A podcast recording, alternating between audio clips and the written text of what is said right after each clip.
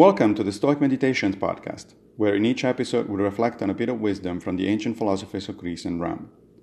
I am Massimo Pigliucci, a professor of philosophy at the City College of New York, and I will guide you through this reading. Today's reflections come from Marcus Aurelius in Meditations 3.10. Brief is man's life and small the nook of the earth where he lives. Brief too is the longest posthumous fame, buoyed only by a succession of poor human beings who will very soon die and who know little of themselves, much less of someone who died long ago. Well, this sounds a bit depressing, doesn't it? But that's not the intent. What Marcus is doing here is a version of what modern Stoics call the view from above exercise, which is useful also in cognitive behavioral therapy. The idea is to put things in perspective by forcing ourselves to look at the broader picture. In this case, the focus is the quest for fame, something that politicians and others engaged in ancient Rome just as much as we do today.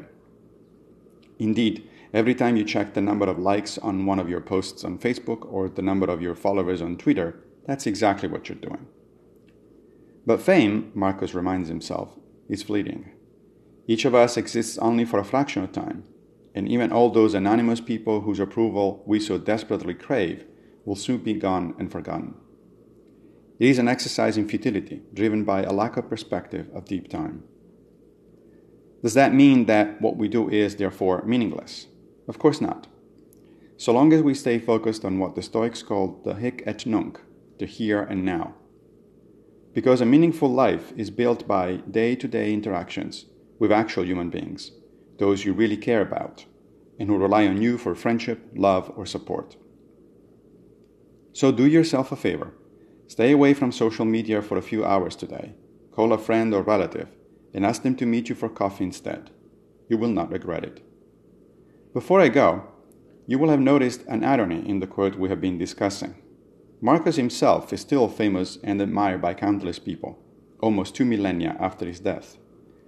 But that's precisely because he was a thoughtful person who cared about the people he knew, instead of wasting his short time on earth by fretting over how many strangers would like him.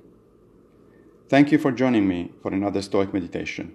I will be back with a new episode very soon, fate permitting, of course.